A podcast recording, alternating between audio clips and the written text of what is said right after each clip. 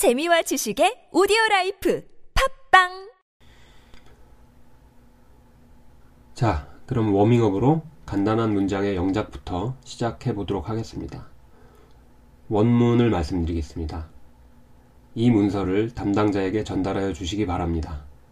이 문서를 담당자에게 전달하여 주시기 바랍니다. 우선 이 문장은 주시기 바랍니다. 이렇게 존칭어를 쓰고 있지만 기본적으로 명령문입니다. 그래서 주어가 지금 생략이 되어 있습니다. 뭐 영작을 하더라도 마찬가지로 영어의 명령, 명령문에서도 주어는 생략이 됩니다. 그리고 목적어는 아시겠지만 뭐 우리말에서 뭐뭇을 뭐뭐를 이런 식으로 받을 때 목적어가 됩니다. 그래서 이 원문에서 목적어는 이 문서를 이렇게 될 것 같고요. 그래서 영어로 바꾸면은 간단하게 this document 이렇게 됩니다.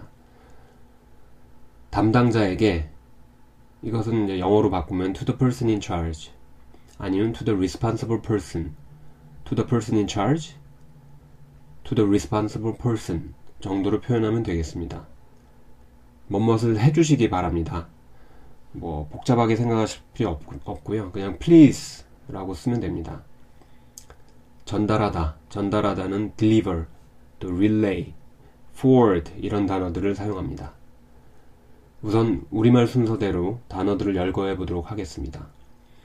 이 문서를 this document 담당자에게 to the person in charge 전달하여 deliver 주시기 바랍니다. please this document to the person in charge deliver please 이것은 이제 영어 어순을 맞춰서 이렇게 열거만 하면 됩니다. 어, 영어에서는 please가 가장 먼저 앞으로 올 거고요. 그 다음에 주어는 지금 생략이 돼 있으니까 바로 동사 deliver. 그 다음에 목적어 this document to the person in charge. Please deliver this document to the person in charge. 문장이 짧다 보니까 그렇게 어렵지 않게 영작을 할 수 있었습니다.